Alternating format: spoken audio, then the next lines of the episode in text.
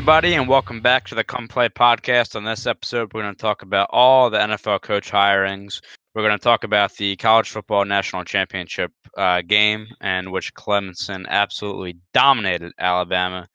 Uh, and we're going to have a discussion um, on what classifies someone to be a Hall of Famer in sports.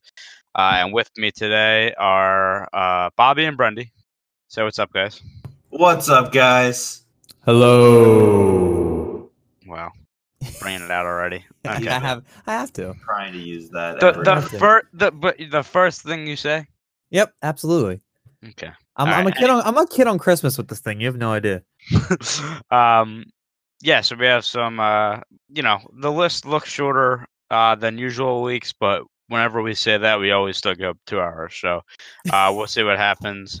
Um, we are gonna go right into it though. Um, some the uh, the vacancies in the NFL for the coaches are being filled very quickly, and uh, as we speak, we might be getting, um, you know, some more news. But we start with Bruce Arians uh, going to the Tampa Bay Buccaneers after saying he was uh, retiring last year, um, and he's been in the booth for CBS this year. Uh, he goes there. Uh, Todd Bowles, who just got fired as the head coach for the uh, Jets, goes to uh, goes there as well as defensive coordinator. Um, uh, interesting one about this too. What are you laughing at? um, I muted my mic so I could fart, and the mic still picked it up. okay. I didn't even hear it. What? I didn't, I didn't even hear it either, but you know, Uh-huh. we're gonna we're gonna continue. Fucking kid, man. Um, the interesting uh, the interesting one about uh, the interesting thing about this uh, particular deal is that uh, the Cardinals claimed that they still had the rights of Bruce Arians because he retired. So uh, you know, in doing that, they got a six round pick from the Buccaneers in exchange for a seventh round pick. So you know that just is a weird little thing. Um, but yeah, uh, a lot of people are um, kind of confused because, uh, yeah, like he said, he he had retired, but now he's back. Brundy, uh, you know, they're a AFC South team that the Falcons play twice a year. How do you feel about this hiring? Are you talking about Gary Kubiak because he doesn't What play the in the he doesn't he doesn't talk Are he doesn't you- play in the he doesn't play in the AFC South. Are you listening? I said Bruce Arians. You fuck. I thought you said. What is- um, I What was is going on? so I was literally doing some coaching research, and you, I I had fucking Gary Kubiak open. but All right. but you, and either way, you said AFC South, which is incorrect. It's Oh, NFC NFC. South. I'm sorry, NFC South. Either way, NFC South, Buccaneers, Falcons. The Falcons play the Bucks two times a year. How do you feel about the Bruce Arians signing? Um, I feel great great as a Falcons fan because it basically means the Falcons are gonna get two wins a year at least. But you got something to look forward to, huh? yeah, it, it's it, it's like the Steelers playing the Browns. Like you can guarantee two wins and maybe a tie. I wanna I wanna read a, a tweet from uh, uh Adam Rank. Uh Bruce Arians he says, uh, Bruce Arians is your friend who says he's too tired to hang out that night, but then you see him later that evening in the bar downing shots of fireball. Sounds about right. Uh, I just I, Seriously, I, like I, I, I just I just feel great. I, I just feel great as a Falcons fan. Like it's it's the perfect perfect time. down shots of fireball. the- Yeah, I feel great as a Falcons fan right now. I feel just just right this second. I feel great. it's Yeah. funny too because I don't know if you guys know, like, will remember this gift, but like, it's been infamous since he did it. Like, it's just him, Bruce Arians, like on the sideline, and he just turns his head really quickly and Yep. looks shocked. Well, I'm looking. I'm looking right at it. It's the one. Yeah. It's the first reply under the Adam Rank tweet. Yeah, it's it's like it's that's the only thing I know. Well, not the only Look, thing I know him I- as, but I'm just really happy you said GIF, not GIF. oh, it's is like- GIF. It It is is GIF. not you all can fight me. um, and yeah, like I said, uh, Todd Bowles goes there as a defensive coordinator. So, uh, yeah, we have that there, and then the next one, uh, the team that Bruce Arians used to coach, uh, the Arizona Cardinals, get Cliff Kingsbury, uh, who was the coach for. Um, former Texas Tech coach, uh, and was a was the um, coach for US or he was offensive coordinator for USC last year, correct? I believe. Um, Cliff Kingsbury? No, Texas Tech. Was he he- was he, he was he, he was head coach of Texas yeah, I was gonna say he was head coach. yeah, he was head coach of Texas Tech, but I'm, I believe he was with USC as an offensive coordinator this year. Uh, Mm, I Kingsbury. don't, I don't know yeah, about yeah, one. Kingsbury was fired on Texas Tech on November 25th, uh, and then Oh. got hired on December 6th as an offensive coordinator for USC. He must have Shows- literally played like hardly any games. People- Shows how much I pay played attention to Cliff Kingsbury. Them. yeah, I've been um, keeping up my Kingsbury. He, he was he was their OC for a month, wasn't he? yeah, that's what yeah, I'm saying. that's saying. the point. I Yeah. but I, I I thought he like I remember like seeing a picture of him with USC. I personally I don't know that much about him besides like with like I know his time at Texas Tech, but you know uh, recently I should say I don't really know much about him, but um he's uh one of those young coaches, 39 years old. Um we've seen success with that with um Sean McVay and uh, Sean McDermott last year with the Bills, not so much this year, but um yeah, I mean, he comes in.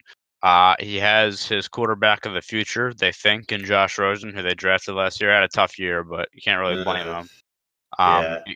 because of the team he has around him um, and how their offense is being used. But um, but yeah, uh, he comes in um, and looks to turn that team around. Who uh, I mean, the good news for him is they have the first overall pick, so uh, they hopefully will take. Uh, well, they might take Nick Bosa or somebody to help that team out and help him out. But yep, uh, he goes there, and then Brundy. Uh, the other thing for you uh, that I wanted to point out was, uh, and we mentioned this yesterday when we were talking, Dirk Koetter and Mike Marla- uh, Mike Mularkey. Uh, excuse me, return to the Falcons. Um, and I'll let you talk about this because I know you have your opinions on Dirk Koetter. Uh, so go ahead. How do you feel about um, them returning to the Falcons? Right. So when I, I'm gonna specifically focus on Dirk Koetter because I feel like that's a little bit more important.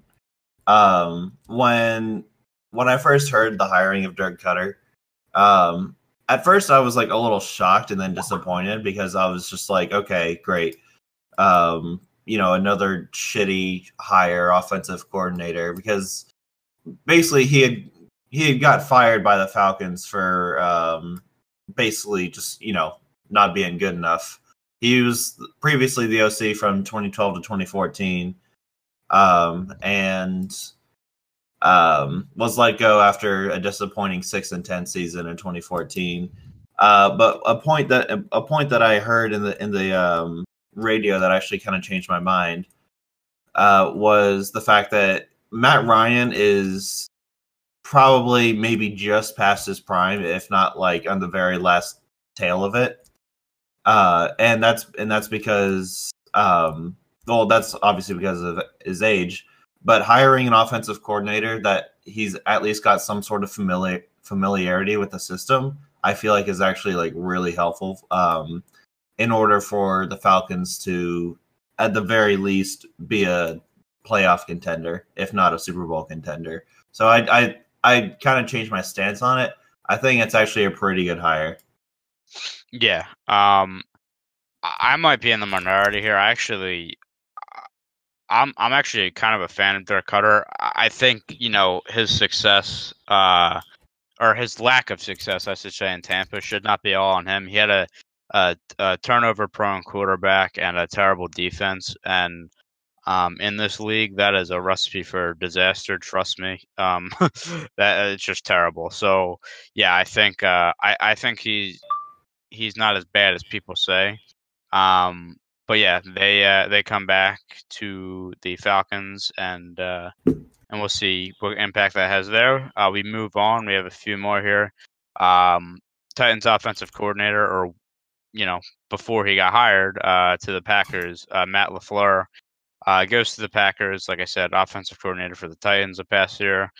Um, and uh, the the the interesting thing about him, uh, which a lot of people kind of like, is that uh, he previously worked under Sean McVay and Kyle Shanahan, two up and coming coaches in the league, uh, and now he gets his his uh, job uh, over in um, in Green Bay. So uh, yeah, it'll be interesting. Um, again, another young coach, thirty nine. Um, and uh, you know he's worked with Jared Goff, Matt Ryan, so uh, he's got you know some quarterbacks he's worked with. Now he works with maybe you know arguably the one of the best in the league, Aaron Rodgers. Um, yeah, I think uh, I think it's a nice little replacement. Gets uh, I I like the young blood coming into the league. Like you know, it's always it's. I feel like sports in general is like an old man's league, like old white people. um, yeah, but... it, it, it's funny too because very much is. It, it's it's funny too because you mentioned someone like Kingsbury with the um with the Cardinals. Um, you know, we I you know I'm kind of I guess making fun of the hire now um, but and and like the whole Josh Rosen thing as well. Um, but then but then like thinking back to it, um, there was uh, personally right now I think Josh Rosen is underperforming and is like almost bust status. Mm-hmm. I mean, um, it's only one year, but yeah. Well, no. So here's my point, though. Uh, someone else I used to think was a bust back in 2016 before he got a new coach, Jared Goff. Yeah. Yeah, because he played abysmal with um, Jeff Fisher. Jeff Fisher. Well, Jeff Fisher. that's another story for another time. Right, but uh, but that, that's that's that's it, it's it's kind of the same thing though. Never really know with these new coaches because now Jared Goff is like a like probably one of maybe the second most important part of that team. Yeah, right. Um, yeah, it, it's always interesting, and and like I said, uh you know, he's got now Aaron Rodgers is starting to get old, but um, you know, he's uh, one of the best players in the league. Um, now, interestingly enough, uh, the Packers uh, interviewed ten candidates altogether, and he was the choice. Um, some of those including, um, you know, Josh McDaniels, who said he's staying with the uh, Dude, he's staying Patriots. He's staying with the Patriots his whole life. yeah, really. Like I remember, I remember back before the Falcons hired Dan Quinn, the the Falcons were interviewing him. Uh, they also hired, uh, um, excuse me, um, talked to Brian Flores, Adam Gase, Jim Caldwell. So he was the choice. Um, and yeah, he was a hot commodity out there. I know a lot of guys are looking at him. Um, last two here, these just came in today as we record on January 9th. Uh, Freddie Kitchens uh, gets to gets the reins uh, in Cleveland. Uh, he's been promoted um, and is the 18th full-time coach in team history. Um, that's a lot of coaches, and to have had a lot of quarterbacks. Uh, but yeah, Kitchens um, was the uh, worked with Baker Mayfield this season, and Baker had a very good year. So I guess that has something to do with it. But they name him uh, the head coach. Um, I don't know in term. Um, oh, and Gregg Williams is not with the team anymore. That's what I was just wondering because they had him. At, he was their defensive coordinator. Um, and uh, then got promoted to head coach, but he is no longer there. So, um, yeah. Well, uh, I, I I've said it I've said it already, and I'll say it again. Wiley is one step closer to being a head coach. Now, yeah. everyone, everyone, give your best set hut. Set hut. Set hut. Set hut. there you. Um, set hut. you gotta uh, have like you gotta have the belly action with it too. Just saying. oh yeah, oh yeah, for sure. Sit. Um, and the last one uh, the last one here that is close to me, and I'm very, very happy about. Uh, the Broncos uh, have agreed to terms with Vic Fangio, the defensive coordinator for the Bears this past season. Uh, well, for the, the, past little bit, but uh, this season, the defense that they had, um, you know, he comes over. Now, interesting point here because uh, a lot of people, when you know, I'm reading the replies to this, and a lot of people are like, "Well, he's a defensive coordinator, and look at all their struggles on offense." Well, the the point that people are missing here is that Gary Kubiak has stepped out of retirement. The the coach that took them to the Super Bowl, couple, you know, Super Bowl 50, he comes back as the offensive coordinator. Uh, Vic Fangio, the head coach, and there is talks that uh, the defensive coordinator Joe Woods will be fired at some point today. Um, so if that's true, it's going to be interesting to see who replaces him. Um, maybe somebody that Fangio worked with in Chicago or something. I'm not really sure. Uh, but yeah, he uh, it was it was uh, between him and the uh, why am I blanking on his name? The coach for the Steelers starts with an M, not Mularkey. Anyway, um, yeah, it's between these two, and uh, he gets the job. Um, he's been he, he's been in the league for a long time, uh, 32 years altogether, uh, with different roles. But I'm very happy to see him in. You're talking about the um, offensive lines coach, was it? Maybe. Yeah, yeah. Mike Mun- Munchak. yeah, Munchak. Yeah, I I get uh, Munchak and Mal- uh, Mularkey mixed up, and I knew it wasn't Mularkey. That's why I can't remember. Um, That would be inter- malarkey, that would be interesting. Eh, but uh but they um they they were down to those two and i was praying to god that it was going to be fangio they bring him in and like i said maybe even the more important part is that kubiak comes in as the offensive coordinator so um you know still a lot of work to be done for the broncos still need a quarterback of the future don't even have that oh, um dude, Case Keenum, you got him. um, now, I mean, there. Uh, this is something we can talk about once closer to the draft, but there are rumors that the Broncos are basically um, willing to trade anybody, even if that's Von Miller or uh, Emmanuel Sanders or like other. They're willing to trade anybody, and uh, it looks like they're fishing around to see if they can get their hands on the number one pick to possibly so- select Dwayne Haskins, who looks like um, he could be the first quarterback off the board. Um, Man, I don't know. If you have the State. number, I feel like if you have the number pick, you got to go. I, I feel like you got to go either Bosa or Allen. the the thing with the Broncos though is like, well, first of all, if they had Bosa and Bradley Chubb and Von Miller, I don't know if any offensive line could stop that. But uh, I mean, that, then you're getting to a point where there's just too many people for a limited amount of positions. But Well, Uh, I mean, you said if they traded Miller, I feel like they would almost Uh, have have to if they wanted the number one pick, or like, know. or like, or like someone like, or maybe I, I honestly don't even know what it would take. I'm not I mean- experienced with that.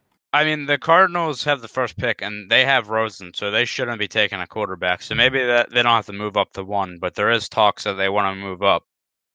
Um, being a Michigan fan and seeing Dwayne Haskins, you know, I watched Big Ten a lot this year, and Dwayne Haskins, like a lot of people are doubting him, but I got to tell you, man, like I think he could be the like I'm not saying the next great one, but I think he could be a really solid quarterback. Um, Yeah, for sure.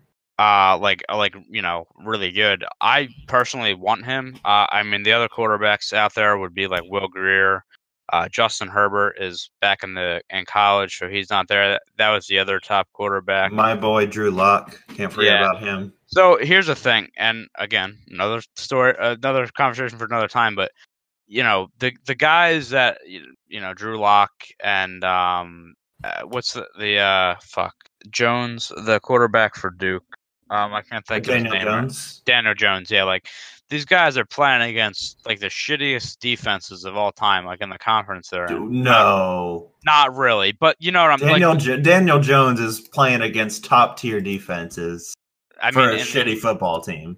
yeah, for a shitty football team, but but like that's this is I don't know.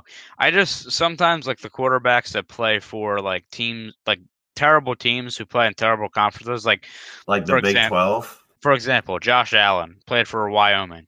I'm not like he looks like he might pan out, but like it's just it's weird to me like taking a guy from a college like that. Like I don't know, it just it's hard because like you just don't know what they're capable of with the competition they're coming That- up against. And, and that's what the argument was for. Um, I think Carson Wentz, because he Yeah. was he was from North Dakota State, wasn't he? yeah, yeah, that's true. I And don't- I, mean, it, it's panned out for him pretty well. No, I'm and I'm not saying I wouldn't take him. I'm just saying that eh, I'm hesitant. That's all. Um, but uh, either way, I think Dwayne Haskins, um, t- to me personally, I think he's the best quarterback in this draft. Um, now I know you know the Giants are down there. They're looking for their future QB. They're you know probably a team that would take him. So if the Broncos do want him or want a quarterback and want to move up, they're going to have to really do some I was um, give up some pieces. So. so according to Walter Football, they do like NFL mock drafts all the time. Mhm. Um, they have they have a mock draft of every team so far, assuming like no team trades up. They ha- currently have Haskins going number six to the Giants, Right. um, which I think is extremely unlikely because some team probably like the Broncos, quite honestly, might. Um, uh, some team is going to trade up in the top five to try to get Haskins, Yeah. So the Broncos have the tenth pick in the draft. and Um, and and Haskins, according to this, is the first quarterback off the board. Do you have Do you have the full list of like the the um drafts, like who's picking uh, first through fifth? Yes. Um, who is number Who's number two through five? Uh, so in order, it's the 49ers, the Jets, the Raiders, the Bucks, and then the Giants. Interesting. Because the two teams there that you think might take so you have the 49ers are not going to take a quarterback. They have Jimmy G. No, they're Wow. they're they're they're they're taking Williams. There's They no have- doubt. They have the Jets who have their future quarterback. Now, the Raiders are interesting because they have Derek Carr, but you know, there's been a lot of doubt. They're not really happy with him there. Do they maybe take a quarterback? We'll see. And then the other team was uh, who was the other team? I'm sorry. Uh, 49ers, Jets, Raiders, and Bucks. And the Buck and the Bucks have said they're bringing back Jameis Winston, but you never know. I mean, uh, I think Jameis Winston needs slightly better of an offensive line though. uh, Before, I mean, before he before he's given a complete knock. You know what I'm saying? I don't know. I feel like he's just been given so many chances. Like he's like what 25 now or something. Like you know he's not uh uh you know he's not old by any means, but you know he's he's uh played in the league for a few years now, and I feel like they're still treating him like a like a rookie that's not polished yet. So um we'll kind of have to see, but. Yeah, I mean, then then the obvious one would be six, the Giants. So yeah, I mean, i- i- if a team wants Haskins, they'd probably have to move up in the top five. Um, and then you know, and and then maybe take him. Um, like I said, there's other quarterbacks on the board, but uh, right now Haskins, who declared, I believe, yesterday, the day before, looks like the outright number one. So.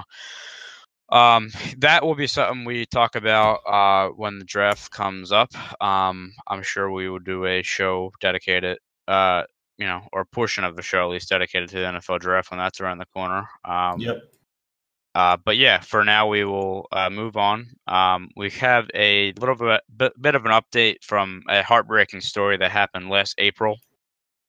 Um, it was all over the news, especially in Canada. Um, the Humboldt Broncos uh, bus crash uh, on April sixth, 2018. Um, the uh, the truck driver that crashed into the bus uh, just pleaded guilty to 29 counts, um, 16 counts dangerous d- driving causing death, and 13 counts of dangerous driving causing bodily harm. Uh, the sentencing will begin January 28th, and uh, he has a maximum of 14 years um, on the sentence. Um, and you know, it's just it's you know, still to this day, it's a very sad thing. Um, a lot of kids lost their their life. Um, a lot of kids paralyzed from it. I seen a video. I think it was yesterday of one of the survivors. Uh, you know, skating for the first time with uh, uh, almost almost like a walker, but for ice. Um, and you know, it was it was pretty heartwarming because yeah, I mean, it was just a terrible terrible thing. 16 Um, dead and 13 injured were the stats for that crash. Yeah, so and then that's where the count comes. I and I you know I know some of them were coaches and stuff like that as well, and I think even like I, I think um the the team announcer might have passed away in that.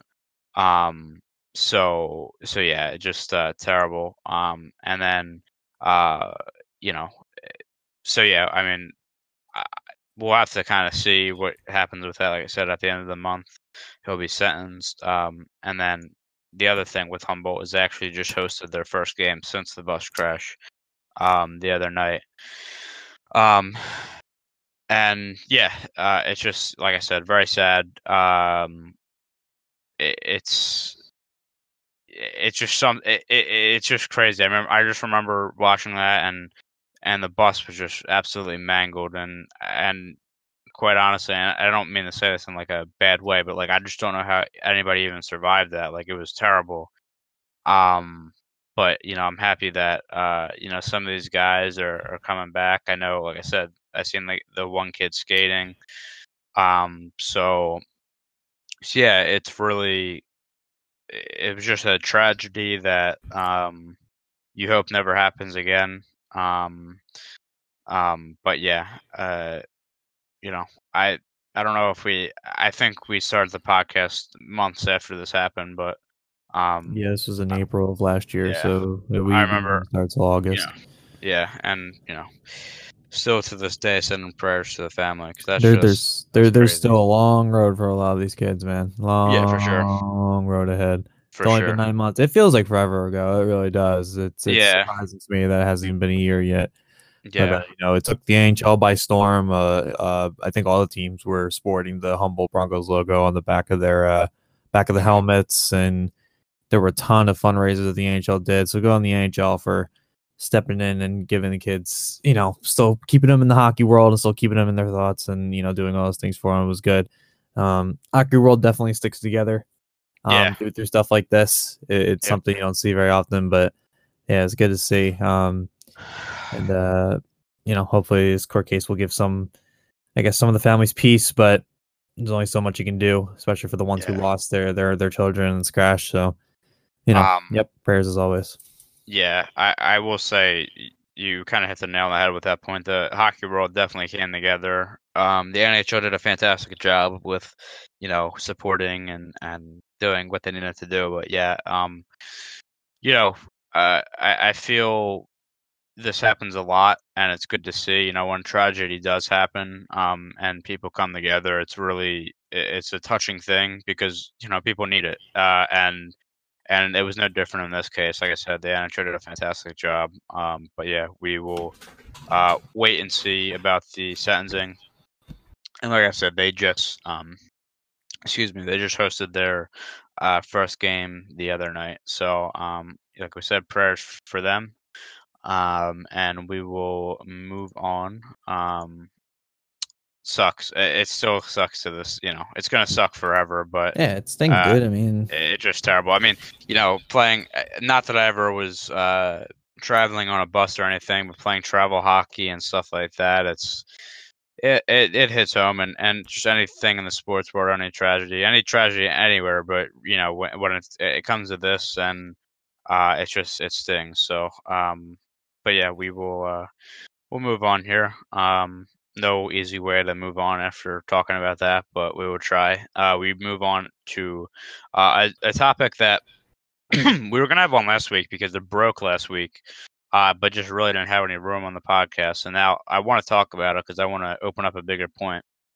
So Alex Ovechkin, um, one of the best goal scorers of all time, uh, you know, has been to multiple All Star games, um, and and has done a lot for the NHL. Said he's skipping out on this All Star game, uh, despite being named the Metro- Metropolitan Division captain. Um, he said that he eh, basically what he said was at his age, um, you know, taking uh, a day, another day off, giving his body some rest uh, is more important than doing this. Essentially, is what he said. Uh, now he will receive a one-game suspension for this, uh, which is mandatory uh, if a player was to skip out on the All Star game. Um, he said, uh, "I will just read a uh, quote from him. He said, First of all, thanks for all the fans who voted for me. Um, I know it's a tough decision. Obviously, I'd like to be part of all these events, but right now, I think that uh, I think that this is written wrong. But right now, I think that at this time of year, um, and my age, uh, it's better to take a one week break. Um, it's hard, but it's better for me. I think it. I think at this point. Um, so yeah, like I said, he will get a one game suspension for that. But the question I wanted to open up is: Does this start a? Does this start something going forward where you know the older players, um, you know, guys who have been through the trenches, their bodies are beat up. Um, you know, by the end of the year, they're hanging on for dear life with their injuries. Does this open up a discussion where a lot of guys start uh, skipping the All Star game? Bobby, I'll go to you first. And and I'm not even saying this just for the NHL. I want to open this up a, a, as a broad point for all sports. But we'll start with the NHL, and I'll start with you, Bobby. Do you think that this is a is going to have a trickling effect where other guys will start doing this? Um, whether it's through, you know, them not doing it because you know they just need that break or injury or or what? Um, what do you think? Um, so uh, it was something I first thought of as soon as the, the news broke where it's kind of leads. I mean, the, the All Star game has been um, criticized for a very long time, a yes. very, very long time. I mean, and deservedly so. I mean, it really doesn't mean anything anymore. There's no, and this goes outside of the NHL, obviously, you know, the, the, the Pro Bowl in NFL doesn't mean shit anymore. It just doesn't. Yeah. Um, and, and, and that, that's the truth. So, especially my, my problem with the All Star game, and eh, besides the fact that it doesn't mean anything, is that it falls in such a weird time. Like, why are you having it in the middle of the season where guys can get hurt and ruin a team's chances of of, of maybe going to the cup? Like, yeah. seriously. Like, and this is this is honestly, I don't know how this didn't happen earlier. So I'm I'm kind of happy that Ovi's taken the step because he's he knows that you know the Caps are in another position to make another playoff run so he doesn't want to, you know, have something stupid happen in the All Star weekend and tear his ACL, and then all of a sudden the Caps are losing and out of the playoffs. So I don't know how this hasn't happened earlier. I'm not surprised. What I hope happens is this kind of sends a ripple effect down, at least in the NHL, that says, hey, you guys got to rethink what this is doing. Like, you guys got to rethink how this is done because it is not the right way. Right. Like, I, yeah. I would understand it a little bit more if, even if it didn't mean anything right, if you put it after the cup right? Like if you put it like after yeah. the cup, after all the playoffs are over, and then you have the All Star game as like a celebration, then the guys are going to try a little bit more. I mean, they're you're never going to get the guys to fully like play at an elite level, like as if they're playing a regular season game or playoff game. You're never going to have that happen. But yeah. you can at least get them to at least try a little bit more because they have a few months to recover if something does happen. You know what I mean? But at the end of the day, unless you give it some sort of merit as to why they're there, besides, you know, just having to be there uh, contractually, then you're gonna have more of this happen. And and you know, I'll, I'll give the at least for the NHL the All Star Weekend this much credit that they you know they added the skills competition and and all those other things, and it is for all intents and purposes a hockey celebration. You know, the, the fans still buy tickets to this thing and go there, and I'm sure the atmosphere in, in, at the arena is always you know lots of fun and really cool to see. Um, but it, it it's a risk for the players you know, ima- imagine if Ovi went or if somebody like McDavid went and got hurt and was out for the season. You would have people calling for Bettman's head. and and and you, you know, he would have to be forced to rethink how this goes. But before that happens, how about you start thinking about it now? So what I hope happens here is that Ovechkin send a very clear message to the NHL about how uh, the All Star Game works. Like I said, I hope it sends a ripple effect.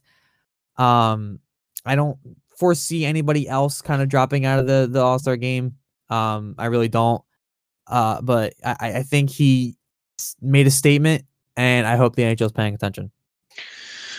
Um, you know, it's the one point I kind of took for that from you is, and, and I know it. What the hell, Grundy? Sorry, I'm, I'm sorry. I know, it's, it's, coming. It, it, it's, it's it's the same thing. Like literally, I like looking for stories and like a fucking video plays, and it's like I can't, can't fucking the, stop it. No, Make the computer go through your headphones, though. The hell, dude, dude I promise you, like it, it, it, it is doing that. I think, I think it's just because I have the computer volume barely on. um. Anyway. All right, um, you shouldn't be able to hear it anymore. I turned it all the way down. How about that? Good boy the the one point I wanted to like that you said that I want to bring because this has kind of been a debate with the Pro Bowl is the timing of the year because actually a lot of people don't like that it's you know right before the Super Bowl uh, with the Pro Bowl, but you know the thing about that is like what you said, like if somebody gets hurt because it's everybody in the Pro Bowl is not playing for the Super Bowl, so like if somebody gets hurt, like it's not like it's going to affect the season. Um, and if you're in the Super Bowl, you're not even allowed to play. Yeah, you're literally not allowed to. So like, um, you know, now it's it, it it's tough with the other sports. Um, you know, with with football basically being a three month, uh, well, you know, after playoffs, four month schedule. Um, opposed to hockey where it's it's you know um, after playoffs and all are all said and done about you know eight nine months. So it's tougher to have uh, an All Star game like before the finals because now you're looking at an All Star game in June. Um, you know, I I don't know if that affects anything, but either way, I mean, you're right. It's it's the same thing with baseball and and basketball as well. Is that you have the All Star game right in the smack dab in the middle of the year.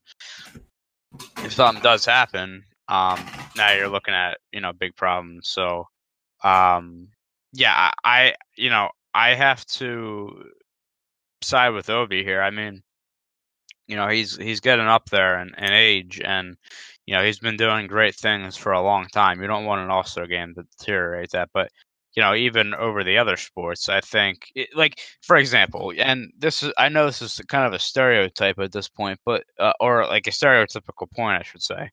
But um, with the Pro Bowl, I mean, guys are just not even tackling. Like, like you know, like either the they're basically playing two handed touch out there.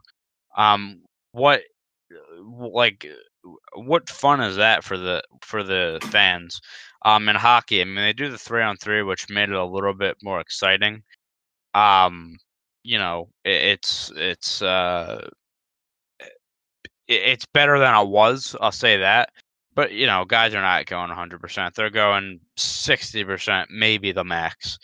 Um, and and in baseball, it's you know you you know they play like a regular game and stuff, but they have a pitcher coming in almost every inning. Guys are getting subbed in and out. It's not a real game. And the craziest thing about that was that base the All Star game decided where the World Series was for the longest time in baseball, which was the craziest thing ever. Like the, the craziest point ever for me. I, I don't I never understood that. Um, you know, where home field advantage would be was decided by the All Star game that that's insane. But you know, it, either either way to play for. Um, because usually, I mean, so nowadays, you know, home field is decided by seeding, right? For for the most part, at least in the NFL. Um, you know, part of part of the the um, you know, clinching a playoff spot at toward the end of the season is to get home field advantage throughout the playoffs. Um, so I I guess it's I don't know. I, I kind of liked the idea of it, but uh, mainly because okay, if it's not that that the All Stars are playing for, then what can they possibly play for? Like I don't right. see what else it could possibly be.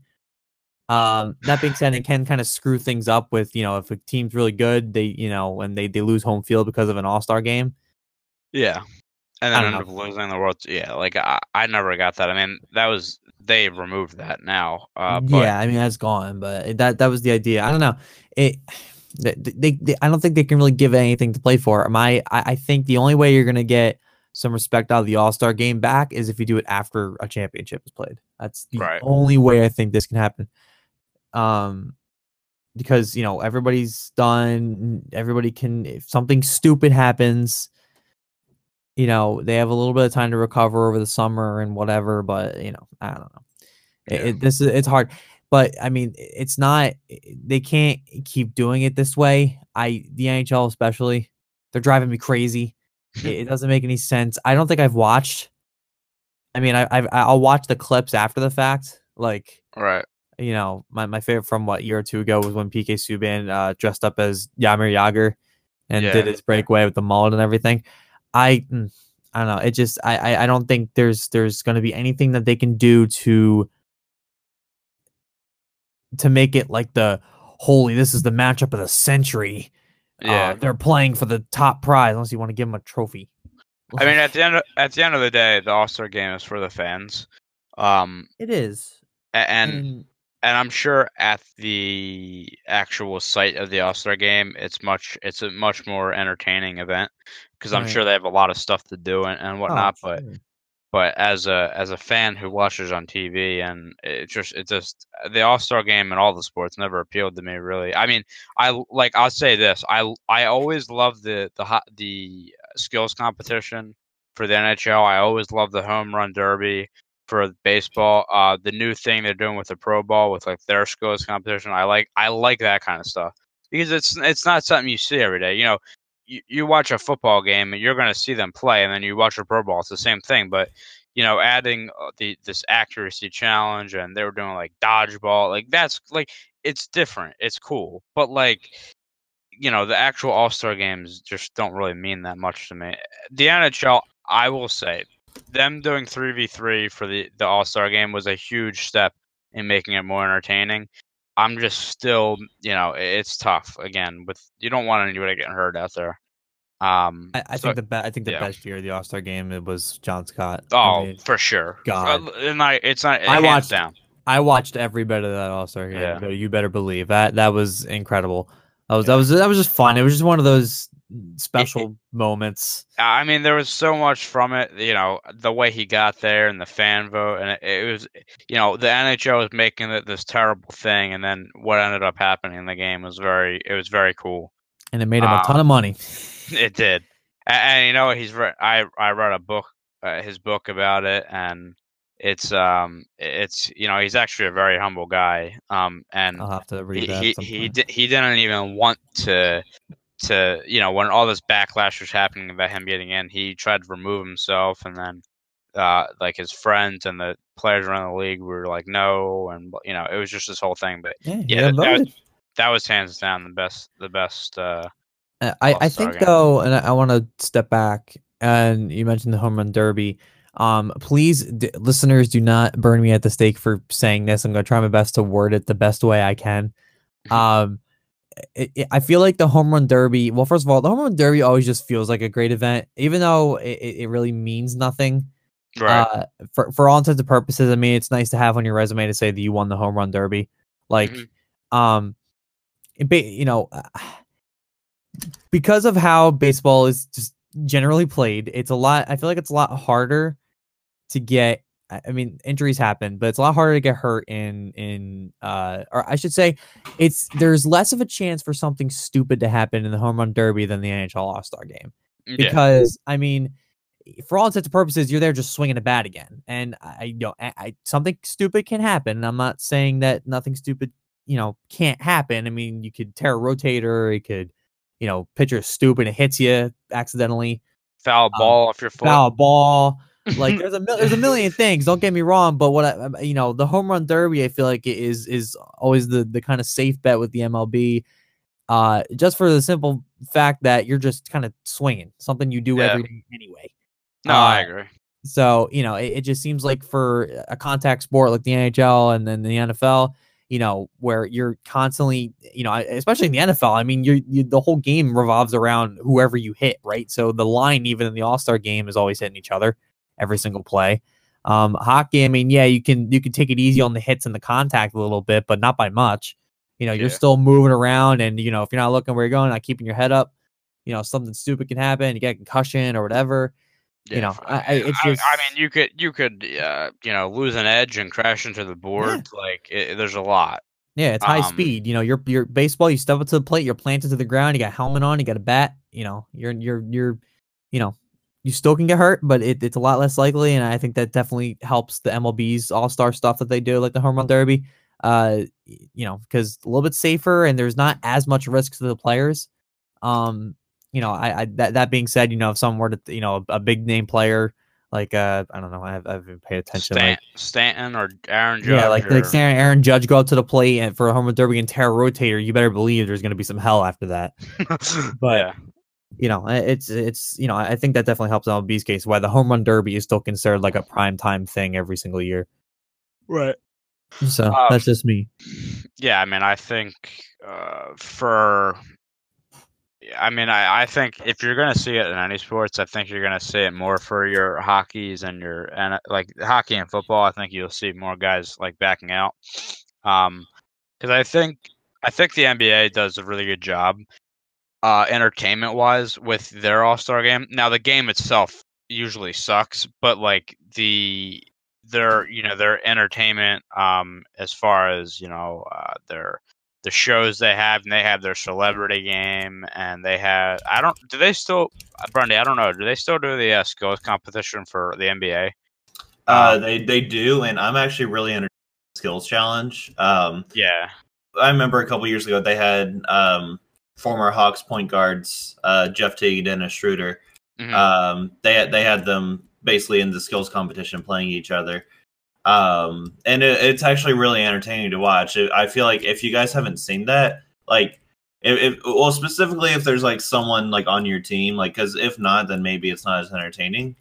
But like, let's say you know, I don't know, Mark, not not Markelle, Ben Simmons was in the skills competition, like, and, and it's like it's like kind of a bracket style kind of thing where it's like Right. if you win, it, it's it's it's like you go against other players and it, it's pretty entertaining and i definitely recommend like if one of your one of your guys is uh in the skills competition give it a watch because Yeah. you'll be you'll you'll you'll actually like be really cheering them on especially like towards the end where like i think the last part is you have to shoot a three pointer and like you you just you just like pray to god like hopefully like the other guy keeps breaking and then like you just you know you get it so Yeah. Yeah, I, I forgot. I mean, they obviously have the dunk contest as well. So I, I, like I said, I think the NBA does it well. Um, I will wrap up the point here with just saying that, yeah, I think uh, you might see this more in the future uh, with, um, you know, maybe some older guys or some guys that are dealing with maybe some lingering injuries throughout the year who are healthy enough to do it, but maybe just need that break. You know, Right. it, it might happen. So, um, but yeah, I think, uh, like I said, I, I have to side with Ovi here and uh, really any other player that that uh, does it. But uh, we move on. Uh, we are going to talk about the absolute thrashing that happened on Monday night. Uh, Clemson beat the shit out of Alabama, forty-four to sixteen. Um, man, I tell you one thing. That game, that first quarter, I thought we were going to see like the score after the first quarter be like 45-45 uh, the way they were playing. Um, the game started off uh, well. Clemson got the ball, they they punt it, and then uh, Tua throws a pick six. Um, they come back down, score. Clemson scores. Bama scores again. It, it was just cr- it was crazy. Um, in the end, uh, Clemson was just the better team. Trevor Lawrence, uh, the X factor, just what a what a player. He's gonna he's gonna be one hell of an NFL quarterback one day. um, uh, and um, yeah, I think uh, I I don't I don't think Tua played well at all. Um, he looked very pressured. Um, he just he didn't seem to handle the the the defensive pressure and the and the the rush that the Clemson uh, defense was getting. Um, and uh, and that was it. And then, by the way, um, the wide receiver for uh, Clemson, who I'm forgetting his name right now, um, made that one-handed. Lawrence? Ca- no, no, no, no. They're they're they're wide receiver. Uh, he made a one-handed catch, and I can't think of his name right now. Uh, but he's a he's a, uh a, a freshman, and um, man, he he came out with some big plays. God, fucking So, uh, Just, I- Justin Ross. That's who it was. Um, Justin Ross was uh had, had made some amazing plays in that game, and I came away. But sorry, sorry, Brendy. I was just gonna say, I have a quick question. Mhm. What is what is with teams recently just taking really shitty fake punts and field goals? Oh my god, yeah. What like uh, okay, here's one uh, it's one thing if it's like a fourth on one. But like okay, obviously the one that is, I think might be the worst play call of all time was the Georgia call against Alabama this year. Yep. the Let, yeah, let's have fucking Justin Fields punt the football. There's yeah, like you know, our backup quarterbacks on the field, like don't mind don't mind us. Yeah, we just Um, want to try something, guys. and, and and correct me if I'm wrong, but I, I think that was like a fourth and like 15 or something like that. It was like it was like a fourth and over 10. I know that. It was not a play where like you should have like maybe like if I- if I'm doing a fake punt, I'm like fourth and five, like Yeah. at, at the at like furthest back. Yeah, and I think this was like a fourth and six, fourth and seven, or something like that. But um, I mean, to be fair, i he actually would have made it if the offensive lineman could have hold, held his block for about a millisecond But longer. but still, why do you have your like backup quarterback on like a run play like that? I, yeah, I I would say the best thing to do would be like a I, I don't know, maybe a direct snap or something. Or like you know, this is kind of the way of the college and NFL now. Like do a reverse play where like somebody comes in motion or something, or just Yep. some, something that Mo- is motion not it to the tight end. like it's something that's not a direct snap to your backup quarterback, who, not to mention, is not fast. Like I don't know, like I know Jalen Hurts wouldn't be holding the ball. He's not like, even. The, he's Mac Jones isn't even the backup. He's the backup of the backup. exactly like yeah, it's it's it's um it doesn't make sense to me. But yeah, it, that is funny. That is a funny point. Yeah, with the whole fake punt thing. I don't know. Uh, you know, Nick Saban. I guess at that point was just trying to make something happen. Um, you you know what you you know what's funny though? If that had worked, praise like yeah, really. Nick Saban is like a god. Yeah. um, I mean, he already is, but you get my point. But yeah, I mean, I think uh, I, Clemson is very deserving. Obviously, they went fifteen and zero, but I I thought they, uh, you know, Alabama didn't lose a game and they were ranked number one uh, at the start of the season, so that's why they didn't move. But I thought Clemson could have easily been number one ahead of them. I mean, th- th- I'll put it to this way: they're essentially both number ones, but Clemson just had to be number number two. But I think they are very deserving. I think we all had Clemson winning. I believe on the preview. I had Alabama. Oh, okay. Um, but yeah, I think uh, Clemson. Uh, I think I think you had Tyler. I think you had it closer than I did, I but yeah, like I we had- both had it close-ish. Yeah, I, I just have to say, like I said, Trevor Lawrence. I can't speak enough about him. Comes in, um, you know, they have Kelly Bryant at the beginning of the year. Um, they they go to uh, Trevor Lawrence four games in. Um, you know, this guy is uh, supposed to be the next big thing in the NFL. Um, he was on. There's this show uh, that Trent Dilfer does of all people, a quarterback show. Um, and I can't, of course, can't think of it right now because that's my mo for the show. But um, basically, you know, it's the top quarterback prospects out of high school come to the show and compete. And Trevor Lawrence won. And you know, some of the past winners on that show included like Andrew Luck, Jared Goff. Um, uh, I think like uh, Darnold won it. Um, so like you know, uh, he's in good company, and uh, and um, he should you know when he is draft eligible, he will be the first quarterback off the board, maybe the first player off the board. Um, so yeah, he has a very bright future, and only a freshman. I'm just this kid back. There was there was a picture like that. I forget who posted it. It might have been ESPN or maybe even Barstool or something. But um, but there was a picture from him in May. Uh, so you know, less than uh, what eight months ago or something that he was going to his high s- uh, senior prom. That's crazy, man. And then he just won a national championship. So, um, yeah, congrats to Clemson. Uh, I think they are the favorites. They they are the outright favorites for the um the championship next year. Uh, Alabama uh, at them at number two, but um, yeah, congrats to Clemson, and uh, we've talked about the uh, this enough over the past week, so I'm not gonna hold it any longer. Um, but yeah, congrats. Well, to well, them, one and- question I do want to ask though is, Mhm. do we think we're going to see uh, Clemson, Alabama again next year? I mean, they're Um, the they're the two favorites, so I don't. I, it's very possible.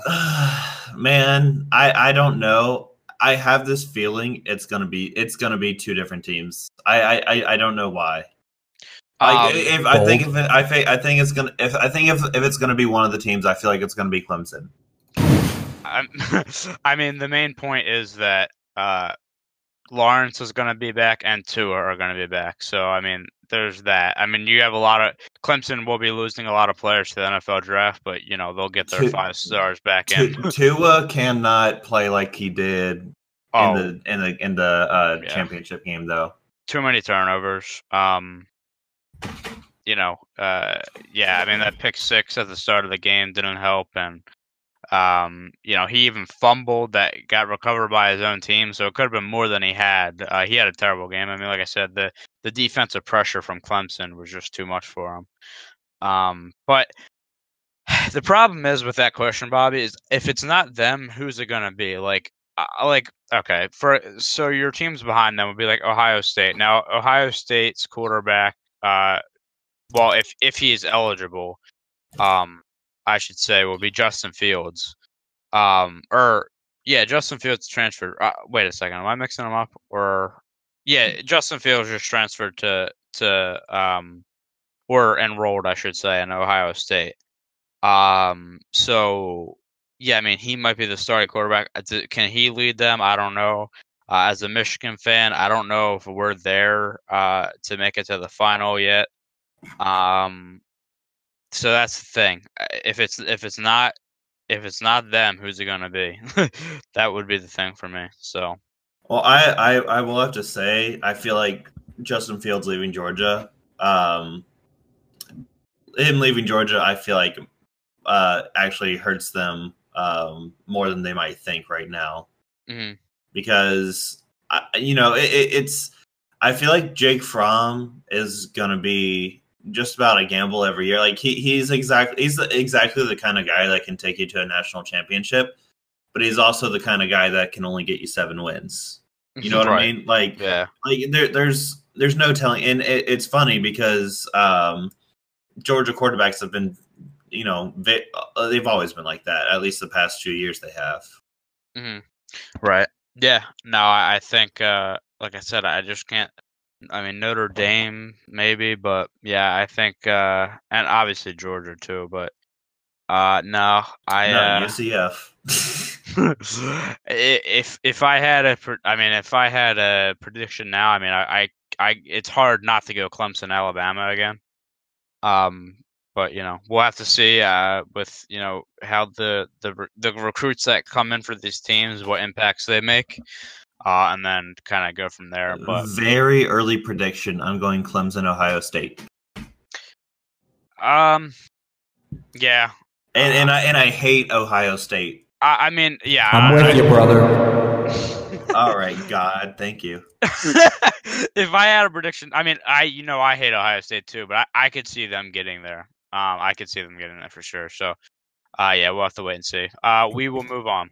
Excuse, Uh, excuse me. Hold on, just, just, just, just, just, just, just one, just one second. Hold on, one second. Hold on. Um, Go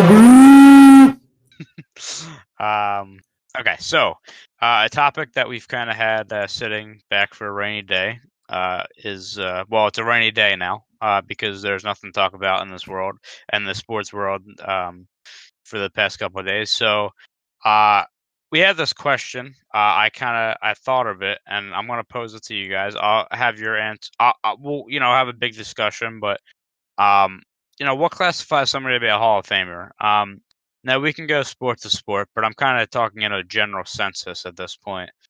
Um, you know, the best of the best, uh, the guys that'll go down forever. What classifies someone to do that? What do they have to do on the field to do that? Uh, I guess you know I'll just go to one of you guys just to kind of get the conversation started, and then we'll kind of see where it goes.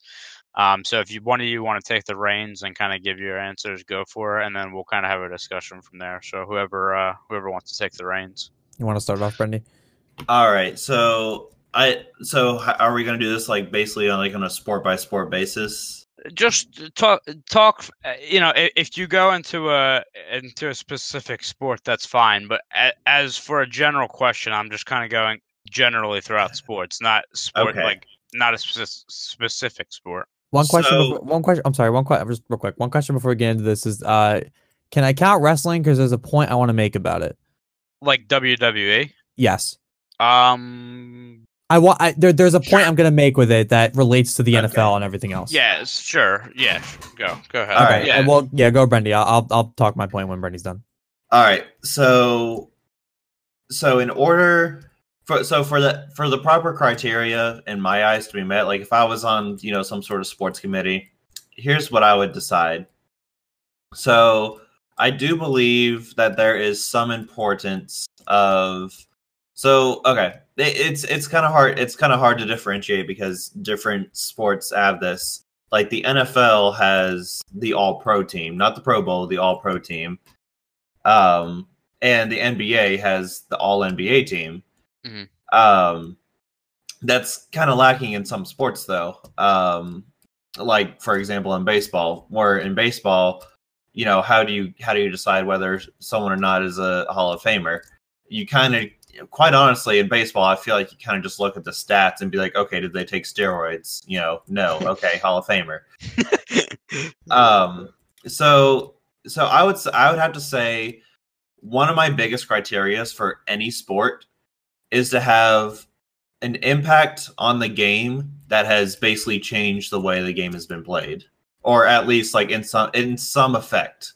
So like you know, some guy hits you know 500 home runs uh, in his career, probably deserves to be in the Hall of Fame because that's you know that's a very um, min- minute uh, group of people, and it's a special accomplishment.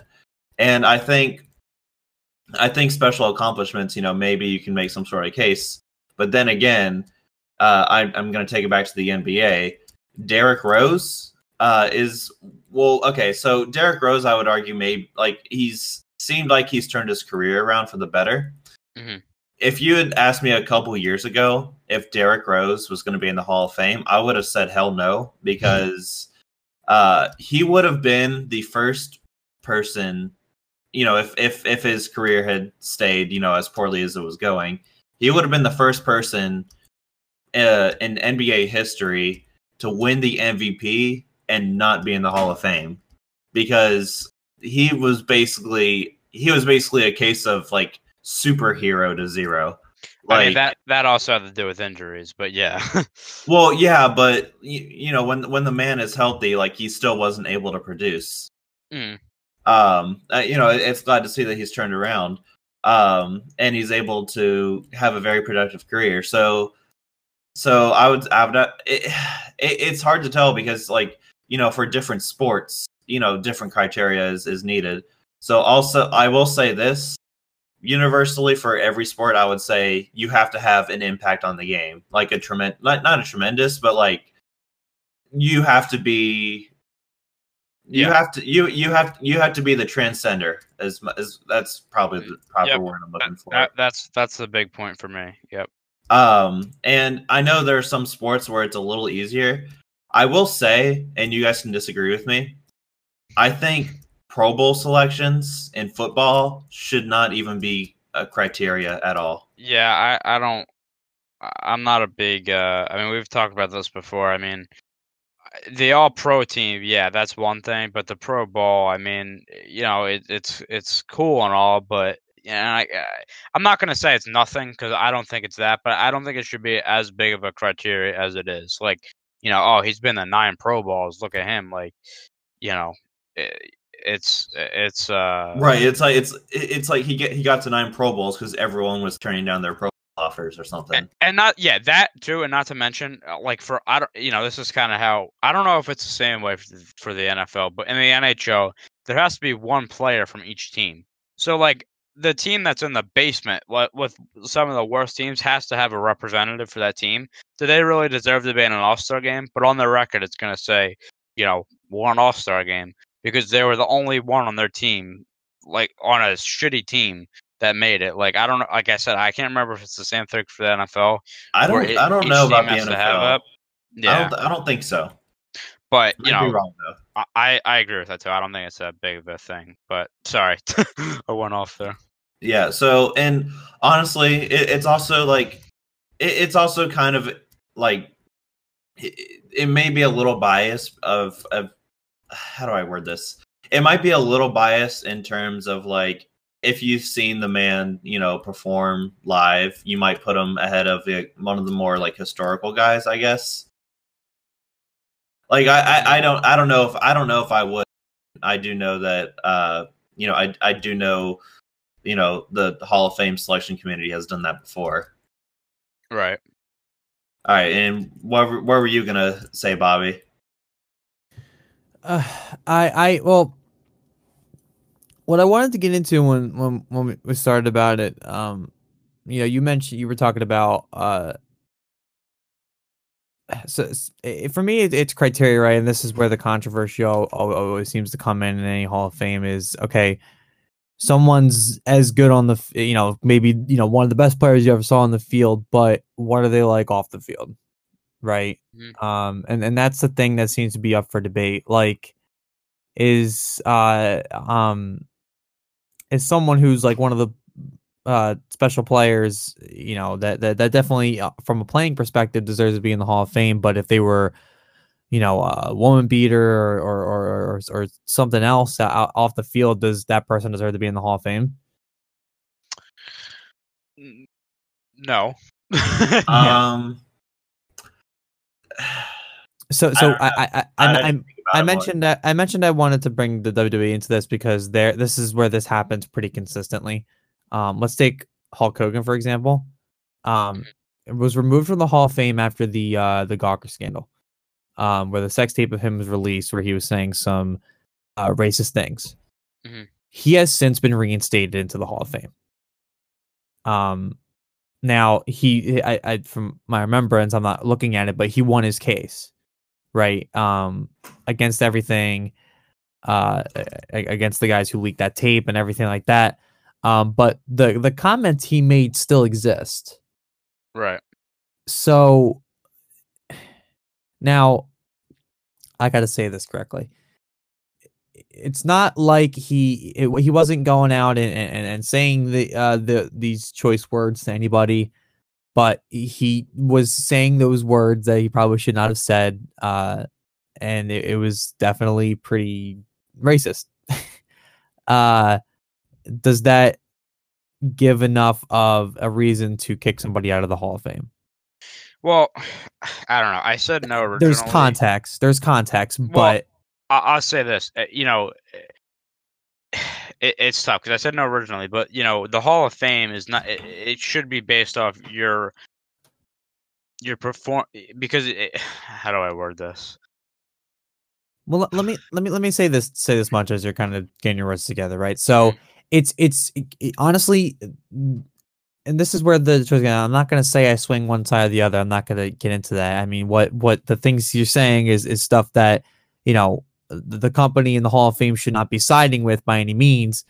But can you imagine the way wrestling is, at least it was back then, and then it is today, uh, without Hulk Hogan? Mhm. Like he's the oh, no, it's impossible. yeah, it's it's the he's the wrestler, right? Right. And the guy who still kind of goes around like, you know, you got you got the guys like The Rock who w- was a big time wrestler, but now he's a big time Hollywood guy. He the Hulk Hogan's not a big time Hollywood guy. He's known as one of, or if not the greatest wrestler of all time, and that's still his gimmick. He walks around and he's Hulk Hogan, the wrestler, even though he doesn't compete anymore Yeah. Right. like and he he made he made such a you know such a you know he sent wrestling the direction it is today i mean but he he got removed from the hall of fame for a lot of stuff and he uh um he's been reinstated and he for a while while while that whole thing was going on he wasn't allowed on tv uh once he's reinstated he came back he was just on this past monday when he was doing his uh when he was um um doing a promo for who we talked about last week, uh, Gene uh, Gene Okerlund, Mean Gene. Uh, he was on TV for that. Um, and I saw a bunch of comments of him like, "Oh, is the racist still on TV?" Like, Wow. yeah. Oh no, it was it it, was it was it was a side that because I thought for the most part that people were wanting him back in the Hall of Fame and everything like that, but no, there's a lot of people who kind of want him gone after the comments that he made. And I really shouldn't be surprised at this, just the way uh, cancel culture works. You know, it doesn't matter Yeah. what you've done for 30 years, 40 years, 50 years, doesn't matter. You know, you make comments like this and and you know, you you you, you kind of show some inner feelings and and some of your inner views and now you your all of those past accomplishments are to be erased because X. You know what I mean? Like Yeah. um, and, and again, I'm not going to sway one way or the other on this at, at, at the moment, but it's it's just it seems like a really tough spot to be in if you're uh, uh, you know someone uh, like a director of the Hall of Fame or whatever that position may be because you know you have these prominent figures like I'll- I'll bring it to the NHL. Imagine if Wayne Gretzky was that guy. Like so, Wayne Gretzky, like the, you know, considered the the greatest hockey player of all time, of all time, arguably, right? Mhm. And now imagine if he was that bad guy outside of the sport, right? Mhm. Wait, Does he side, pay- side note, that's actually an argument. No, What? no, no, no. He's just he's just making a point. Yeah.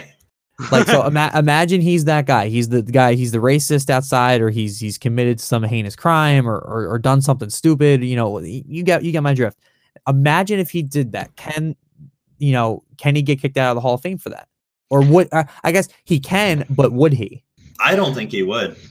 Eh, so I'll go back to uh, what I was trying to say before. Like, I feel like the Hall of Fame is based on your accomplishments on the field, and I know I know there's a part of it that's off the field stuff, but you know, the Hall of Fame was created uh, essentially to to uh, show the excellence in your field. Uh, so whatever it is, sports or, or you know, uh, you know, hockey. Um, you're the you're the one of the greatest of all time on on the ice statistically, whatever. You're supposed to be put into the Hall of Fame because of that. Um, so I, I guess it's also circumstantial. Like if it's something where, like you know, if it's like a minor kind of off the ice thing, like that's one thing. But if it's you know, or off the field, whatever. Um, but if it's like, um, for example, Ray Lewis. A lot of people think Ray Lewis murdered a person. Um, you know, should he be in the Hall of Fame? Like, like you know, it's if if you here's the thing. If you think being in the Hall of Fame is about what what they have done on the field, what they have done for the sport, and what you know, with what they did, then yeah, they should be in the Hall of Fame. If you think it's that and you know the what they've done off the field, blah blah blah, then then you're on the other side. It's kind of just what you want the definition to be. Um, like I said, I think the Hall of Fame for sports is you, you know, it, it's really just based on what you what you did on the field. Um, the the this becomes this is where it becomes problematic, right? Because there are people who, you know, like I said, who you know they do something and that's all they can kind of think of, and deservedly so. Like if you have a guy who, like, okay, uh, like imagine if OJ was in the Hall of Fame, right? Like uh, top football player, right? You know, one of the best, arguably, that has ever been on the field, but you know, now, well, I guess so. His is a little more complicated because he came out. Well, I, okay, maybe not. So for the murder of uh of uh, uh Nicole Nicole Brown, right? That's her name. Yeah. Yeah. Uh, or Nicole Brown Simpson. Uh, he was found not guilty, but it is widely believed that he did. He, he literally he literally admitted after he did. Right. It. Yeah, and wrote, and wrote the book "If I Did It," which God, I, you did it. yeah, yeah. Uh, but he eh, now eventually he ended up did getting going to prison for uh, a separate robber, uh, robbing and kidnapping charge. But um, you know, if, if he was in, you know, the Hall of Fame for all the things that he did on the field, can you honestly? Sit there and say that he belongs in the Hall of Fame just for that by itself. Because when I say OJ Simpson, what's the first thing that comes in your mind? I, am t- it's definitely not football. Yeah, I was say it's not football. It's definitely not football, and, and this is where the problem is, right? So you have somebody like, you know, so let's take. Uh, I'm trying to think. Like, okay, so yeah, Ray Low. You mentioned Ray Lewis, right? They think he killed somebody, right? Or you know what? Let's say Aaron Hernandez was it. okay. Somebody who got convicted for it, went to prison, and ended up tragically passing away. Right. Right. What's the first thing you think of when I say Aaron Hernandez? Yeah. yeah. Right. You know, it's it's it's and that that's where the problem is going to be. And for some people, you know, and, and and I brought up Hulk Hogan in the beginning of this whole thing. You know, for for Hulk Hogan, that's something just people can't get by anymore is is the comments that he was making in that in that leak tape right mm-hmm. um now eh, eh, for me it's really hard because like i said it's hard to picture any type of wrestling without hulk hogan right um I, I, don't want to get into whether I believe he's in the Hall of Fame because honestly, I don't know what the right answer is because I see both sides of this. Um, but for for other examples that I mentioned, like OJ Simpson and Aaron Hernandez, uh, you know, what, what do you do? Like eh, you, you, you cannot possibly. I don't think you can put those guys in the Hall of Fame because they're not famous for football anymore. OJ Simpson is famous for the murder of Nicole Brown Simpson. Aaron Hernandez would be famous for the uh, whoever he he ended up murdering. I forget. I'm forgetting Odin, their name. Odin Lloyd. Yeah, Odin Lloyd. That's his name. Yeah. Um, you know what I mean? Like it's it's it, it's uh I think it's a tough slope, but I guess to answer the original question about what classifies to be somebody Hall of Fame, I'll agree with you that you know the first step is going to be, um, you know what you did on the field, a, right? A, like you a transcender, right? Yeah. So you you're you're somebody who came in here and changed the game in some way, right? But eh, you kind of have a secondary responsibility with being a professional athlete, and that's to set a bit of an example. Now, I'm you know I'm not saying you have to, you know, do what like take take LeBron James, no question Hall of Famer. Mhm. It's Yeah. it's not even remotely a question on and off the court, right? Mhm. Ta take him as the prime example of this. He's he's he, he's the guy that they're arguing is better than Michael Jordan, and, and he's also like he opened a school for underprivileged kids. has has done numerous, uh, I believe, charity things, and he's also big with his kids. Like Yeah. it's something you don't hear about enough from professional athletes. The first thing you hear about professional athletes is after, uh, um, you know, besides their playing, is oh he did this. Um, and it, it's always ended up being something bad. It's always oh he knocked this woman out in an elevator. Let me. It's, oh he beat his kid with a stick. Well, that's what I was just going to bring up. Do you think AP deserves to be in the Hall of Fame? I I dude, it's it, it's it's hard to say if, if if we're going off the merit that you have to be on and off like a, a standout person, then he definitely doesn't. However, he was definitely uh, uh, I mean, it argues now because his career has kind of been on decline the past few years. He's been from team to team. He was complaining with in New Orleans and, and whatever. So you can argue that, but for the first half of his career, he was absolutely what what Brendy said a transcender, right? I mean, he was just dominant. yeah. Like it was ridiculous how good he was. Um, I, I definitely could see uh him being at least thought about and in the in the talks if he hasn't been already. I mean, he's still playing, but so there's a while to go. But um, what, I was gonna finish off with is that I was gonna say like so at this point, what classifies someone to be Hall of Famer? You have to be someone like LeBron James. You have to be a transcender, but you also have to be the standout off the field. You just mm-hmm. because that you're gonna it's gonna be like what I'm saying with OJ and Aaron Hernandez. I mean, I, th- th- by the way, those two, yeah, I know they're not Hall of Famers, but they're they're obviously they can't be for reasons I'm specifying here. like that, that that's what I'm getting at is that you don't think about what they did on the field when you say their names. right. Let's look at what was it was Hunt right for the Chiefs. Yeah, Kareem Hunt. Yeah, that so it, you know somebody who you know if he had his career still going, at least on the field, definitely would have been talked about, right? I, or at least I would think so. I mean, I'm not gonna say he was a Hall of Famer per se, but I'm gonna say that he'd be at least thought of, right? Well, But so, now this happened, and now he's off the Chiefs, and now he doesn't have a career.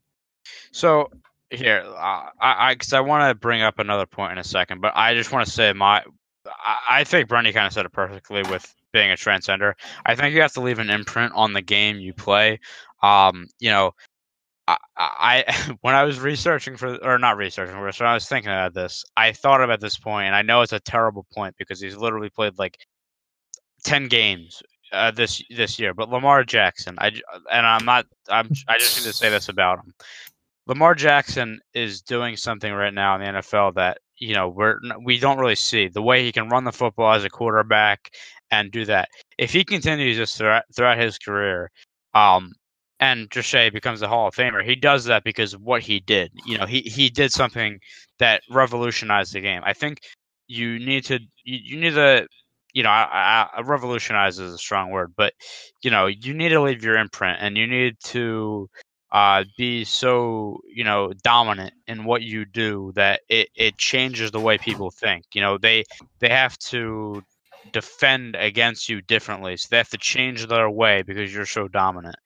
Um, Here, here's the, here's the. Go ahead. I'm sorry. no, no, no. I, I you know, I, I just, I, I think that's the, the main thing for me. I think you know, stats, uh, is the big thing. But you know, it's you just you need to be like you said, transcender, and you need to be dominant. So, So- I mean, that's my point. Here's here's here's one thing though. Here's here's one thing. Who is Lamar Jackson always compared to? um, I was gonna say Colin Kaepernick. Is that the answer you're looking for? No, no. Because but you, I Is mean, it- you, were is it talk- someone- you were talking. Is it someone that plays now? No, you're you're Mike- talking. So you're talking about how Lamar Jackson is able to run the bar. His uh, run the Michael ball. Oh, Michael, So Michael Vick. Michael Vick. Yeah. Yeah, Right, I was so- I was thinking about that. I didn't want. Yeah. To So Michael Vick is another example of what we're talking about, though. Yeah. Right? He's he's talked about on the field because Michael Vick was kind of the first guy who kind of um was the transcender of the running quarterback. Like he was the quarterback who could throw dimes downfield, but could also run the ball almost as good as a as a as a top tier running back. Like, and he he revolutionized that style, brought that into the NFL, and now you see guys like Lamar Jackson, uh, picking on kind of style. And as soon as you see a quarterback like that in the NFL, he's immediately compared to Michael Vick every And- single time. And and I think Michael Vick didn't he like break the rushing record for a quarterback in like his third season? Yes. Uh, yeah. So he had he has the uh, he holds the record for most career rushing yards by a quarterback, which is six thousand one hundred nine, and most rushing hold yards by a quarterback. Yep. He holds the record for the most career rushing yards by a quarterback at 6,109 and the most rushing yards by a quarterback in a season, which was 1,039. Now, Is- Are you looking at a standings list? Because I gotta ask who's second. Uh, I can get the standings. That was just his bio that I was looking at, but I can I can look that up real quick. So uh, while you're looking that up, so I want to bring up another point real quick. Um, you know, is there a difference between somebody getting in the Hall of Fame, um, if they're like if they do an individual sport or a team sport? Is there any difference with that? Like, you know, um, boxing or MMA or um, yeah, I don't know I think uh, I- think- swimming with Michael Phelps. Like if you know, like is there a difference between that and uh, doing that uh, as a individual rather than doing it as a team sport? it, it, it well because it's it well it's a different kind of it's a different game each time obviously i mean for um you know baseball you're up to the plate right and there's only so much that can, you know when you're at the plate there's only so much a, a coach can do to help you you know give Mhm. you signs and, and whatnot um you know in, in, when you're playing defense in, baseball i mean it's a little more team based because you know you could have guys calling for the ball behind you and you guys are communicating so you can make the right play and make turn the double or whatever uh, but for for all intents and purposes, you're scoring points by yourself. I mean, you're up there, and how how you hit the ball and how you make contact with the ball is what sets up your team. But it doesn't mean it's necessarily a team sport, right? But Mhm. you got you know you got hockey where, um, or you know where where where you're kind of relying on your teammates to make the play so that you have the open net. Or in football, you know you're looking to get open so the quarterback can get you the ball. Basketball, same thing but boxing and boxing and, and you know combat sports like MMA and everything else. I mean, you know, you're you're you have a coach or or, or, or on the or team on the side uh, outside of the cage or outside of the ring. Uh, but for the most part, it's really on you and everything you've you've kind of trained for. Um, eh, for combat sports, what what makes a what makes a Hall of Famer or, or a transcender is um something that you know they do something they haven't seen before. So Muhammad Ali, you know, for for boxing, I mean, he's you know again regarded as well, you know, the greatest boxer of all time. Arguably, I know Mayweather's in that conversation as well.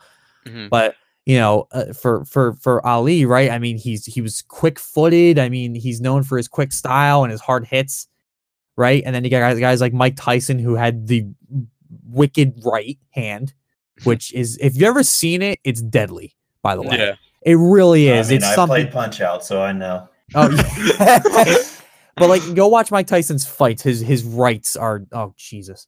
Um, and you got Mayweather who has a different style of running around and waiting for the bell. But um, you know, I'm just kidding. May, you know, May, May, Mayweather is is for all intents and purposes a good technical boxer. But those are guys who transcended the you know what what it what a boxing style was. You know, traditional boxing style is you know punch, duck, weave, all that kind of thing. But there was something different about what they did, something unconventional that caught the eye and helped them win the matches that they won. Um, when it comes to team sports, right? Um, you know, for for for football, it's you know as much of a team sport it is, it, it can always take one guy to to turn a team around, right? Like Bledsoe gets hurt, and here comes Tom Brady. Look what Tom Brady has done since then.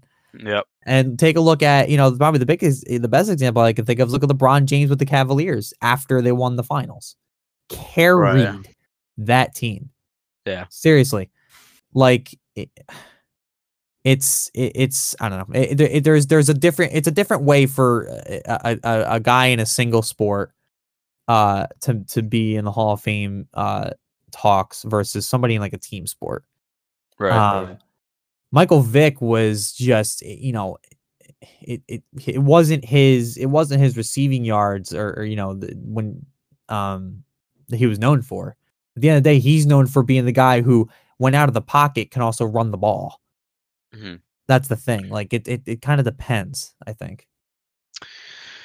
Yeah. Um, I don't know. I think we're all in agreement that you know you have to be, uh, like I said, Bernie said the word perfectly because um, I think you have to be a transcender of, of your sport. But like you know, I think what's still up in the air for us is the whole off the field thing. Like, um, because it's tough and because i mean you can't like like i said like you if you uh, like michael vick's not gonna go strictly because of what he did in what 2008 2007 this might be a dumb question, but do you think it changes like with the people that, that with the guys that get convicted?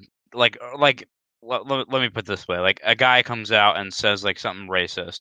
Is it different on him than a guy that uh, you know, uh, um, Uh, Michael Vick, who killed like was dogfighting?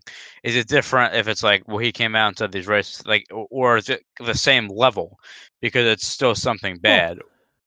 it it it's a- okay so i'm a believer in context right? So and then your question kind of goes back to what i said about hulk hogan earlier. He, he was removed from the hall of fame for the racist comments. Now he the the lawsuit he was in was about the sex tape just being leaked and how legal that was.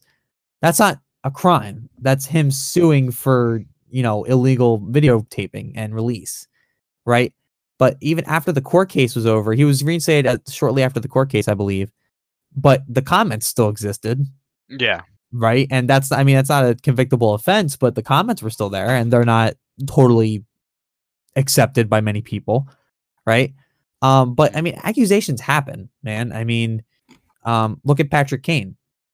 Yeah. uh, who had uh sexual assault allegations against him now he was not convicted right um and you know so at that point he's cleared of everything right now I, I've- I've pointed this out to you before he still gets chirped for it Oh, right? I I I, I kind of just giggled because I just remember I forget what stadium he was in, but the fans were chanting. She said no. Yeah, she said no. There's a video of it on YouTube. I'll. Uh, I, I Oh, forget. I forget who it was. I, I, want to say Winnipeg, but I don't think that was it. It, I, I can't even remember. But either way, Yeah, I mean, yeah, you, you you yeah Yeah. So I mean, accusations happen, right? And and and and, and you know, we look at Hunt's case from the Chiefs, right? Like he, um, his problem was like he hasn't totally been convicted for anything yet, but the video's right there, man. I mean, Yeah. you know, you you can't say no to what you're looking at here. Right. So you're the Chiefs, you know, even if he does or does not get convicted, I mean, you're looking at that video and you're like, well, shit, we can't keep him. Like, right. we can't we can't we can't uphold this kind of behavior. Um and I, I guess that kind of opens up a new point that I don't think any of us have made yet. The Hall of Fame is a brand. Mhm. It's it's a brand in any sport, right? So the reason the Chiefs got rid of Hunt so quickly is they're trying to upkeep the brand, right? They they don't stand for that type of behavior. The Hall of Fame, for all intents and purposes, should be no different, right? They're they're at the end of the day, they're a brand. If they let somebody like Michael Vick in there, a convicted dog killer, or OJ Simpson, a I mean, he wasn't convicted but has later admitted to committing those crimes, they're not going to be taken seriously. And then at that point, the Hall of Fame becomes nothing. And Right. then you're going to have people who are going to be boycotting it, and and and and the whole idea of the Hall of Fame is going to change, and they can't have that happen. So when whatever Hall of Fame it is, whether it's football or hockey or wrestling or whatever it is, they got to be careful and this is why they they need to especially now right especially now with the age of social media and the way news spreads right you know it's it's not as easy to just kind of let bygones be bygones with anything because of how news spreads and how cancel culture exists right Mhm. You know if imagine if michael vick i mean this was 10 years ago and it's still heinous and it's still just as bad as it as it would be today you know can you imagine if michael vick did that today if he was still playing if he did the dogfighting crimes mm, yeah he would be way he'd be out of league in the heartbeat. But let's look at everything Yeah. that happened after the conviction. He was convicted in 2000 what eight. He was released from the Falcons. He was suspended, served some time in jail, came back, immediately played for the Eagles, Jets, and Steelers. yeah Now and was also hired as an analyst for Fox Sports, and I believe he's a yeah he's a he's a uh, offensive coordinator for the Atlanta Legends. Now, right? So he's still got the career. I feel like I feel like he doesn't have one if if he if he did that today. You know what I mean? yeah I, no will, I will. I s- I, agree. will. s- I will say this. Um, you know, being around Atlanta my whole life, much of what Michael Vick has done, like in terms of what he's done on the field um, will always be remembered. And it's the whole dogfighting thing, quite honestly, not forgiven, but it's forgotten. You know? Yeah. And it, Yeah. it's it's it's it's a question that I don't think there's one answer to. Is is that the right way to do it? I mean, Michael Vick, like like you know, the point I was making with Lamar Jackson earlier. You know, Mike Michael Vick revolutionized and introduced that style of the of the running quarterback, the the the dual threat. That's the name I'm looking for. Mm. Dual threat uh, quarterback. Um, every person who does what Lamar Jackson is currently doing is going to get compared to Michael Vick every single time. It's just how it is. I do it. That, that Yeah. that's who I refer to immediately because that's what he did. That's his thing he, on the game. he was the first guy to do it, so it, it's he's what he Right. that's what he's remembered. Well, But- I, I mean, if it was anybody but him, that's what he would be remembered for. if I'm talking from a football perspective, I'm going to mention Michael Vick as a revolutionary player because of his play style, but I'm not going to sit here and say he's the model player because he's not. Yeah, He's nowhere close. And I guess that's where the line has to be drawn, right? And this is a question for the Hall of Fame, and there's no right answer to that. I feel like there's really no right answer to this at all.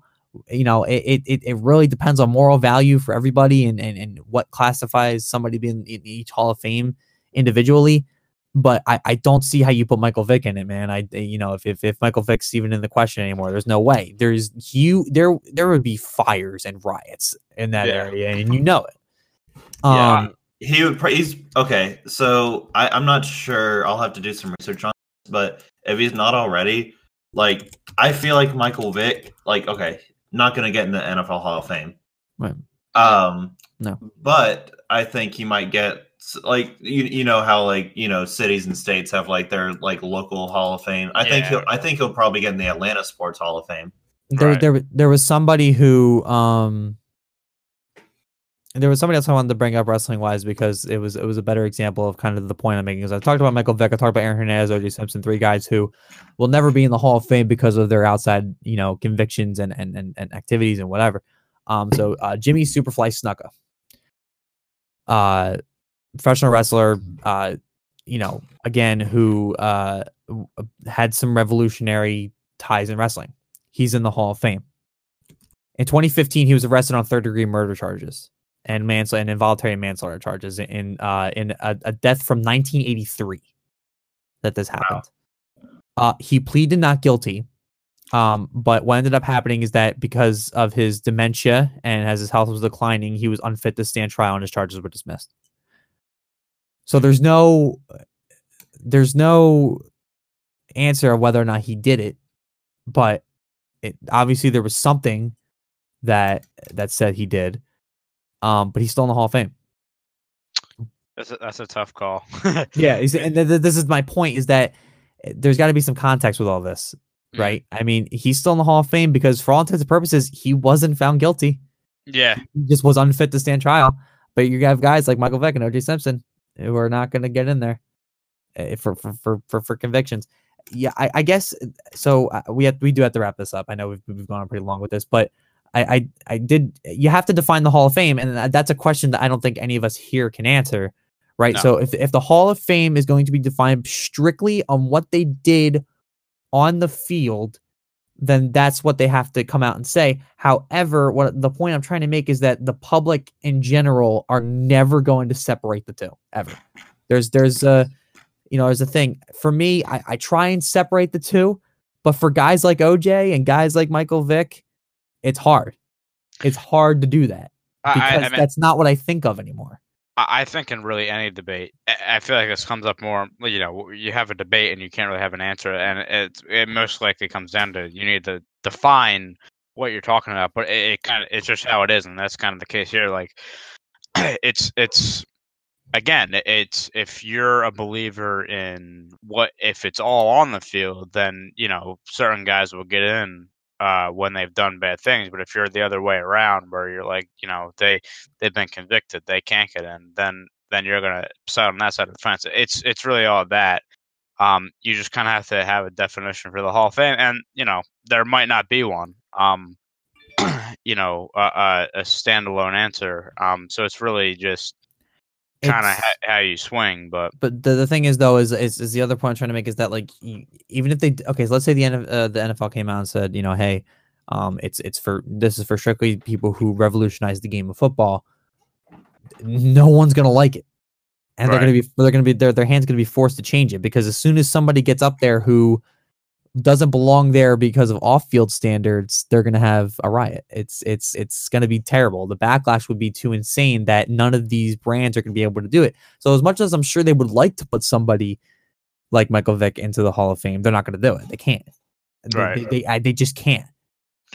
Um, yeah, I, you know, we'll we'll wrap up the point here, but yeah, I, I that was a really good discussion. Um, it's just again, it, it's hard to it's hard to give an answer just because again, i- i- it's I, for for myself, I don't really know which side I swing on. Like, I, you know, I I'm kind of in both minds here. I see Mhm. both sides of the point, and that's the that's the tough part. But you know, um, as for you know, we talked a lot about the controversial figures. Um, but you know, as for a, a guy who has a clean slate, um, yeah, I think it really just comes down to did you leave an imprint on the game? Um, you know, in some cases, did you revolutionize it? Do your stats back it up, and then you know go from there? And, and depending on what sport, um, I guess that also matters as well. But we I will. did want uh, to. I did want to yeah, answer one question because I never. Uh, so, so I looked up uh, the quarterback rushing yards. So Michael Vick's at the top of all time with six thousand one hundred nine. Randall Cunningham is the one who follows him in second place with four thousand nine hundred twenty-eight. Yeah. Uh, followed behind him is Steve Young, who uh, got four thousand two hundred thirty-nine. Cam Newton is actually in fourth right now. That that doesn't surprise me. I thought Yeah. Cam was higher. He has he hit fourth he hit four thousand. I'm trying to find the exact number. This was last year, uh, uh, November 2017 is when I'm seeing for that. He ha- I don't see how much he has currently. Yeah, he's okay. probably uh, he's probably up over forty five hundred, I would think. But so it, it's funny though because uh uh I just sorry I just saw this that AP's still in second place for rushing yards.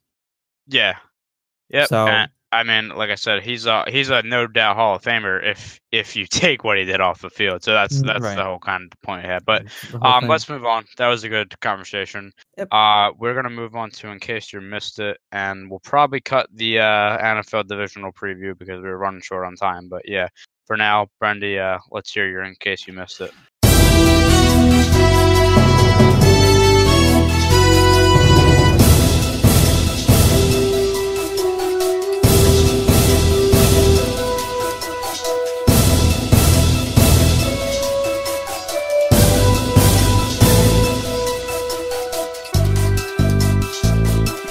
All right, boys. So, in case you missed it, brought to you by nobody. Um, so, so one of the things that uh, NFL, not NFL, uh, MLB teams will do during the off season is they will often host fundraisers inside of their inside of their stadium. So, one uh, one of the local news stations uh, inside of Kansas City decided, you know what, we're gonna fly a helicopter above the uh, the Royal Stadium and just just see what what uh, they're doing in there. So the helicopter uh, is, is flying above the stadium, and it gets an aerial view of the big board, the big screen, whatever you want to call it, uh, and people playing Mario Kart on it. Uh, and it says, let's see. It says that they uh, they throw baseballs and red and red shells at the Royal Stadium, uh, and apparently uh, they were doing some sort of fundraiser um, to kick off the new year. I'm not exactly sure what it was for, um, but quite honestly, you know, if it's they're doing some sort of fundraiser charity thing, I think they're doing it right.